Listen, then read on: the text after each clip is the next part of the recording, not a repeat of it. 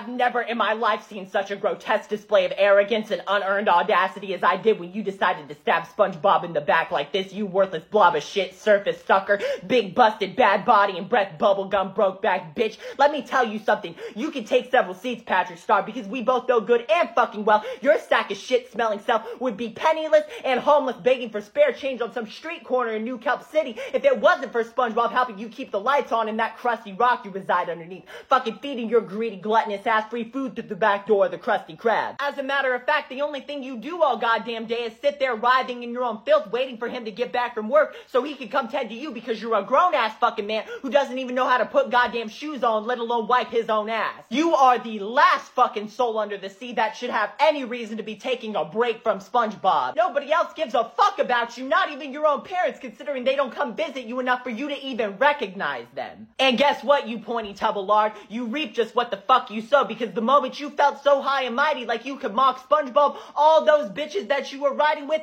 turned around and left your ass there, including SpongeBob. Short Cast Club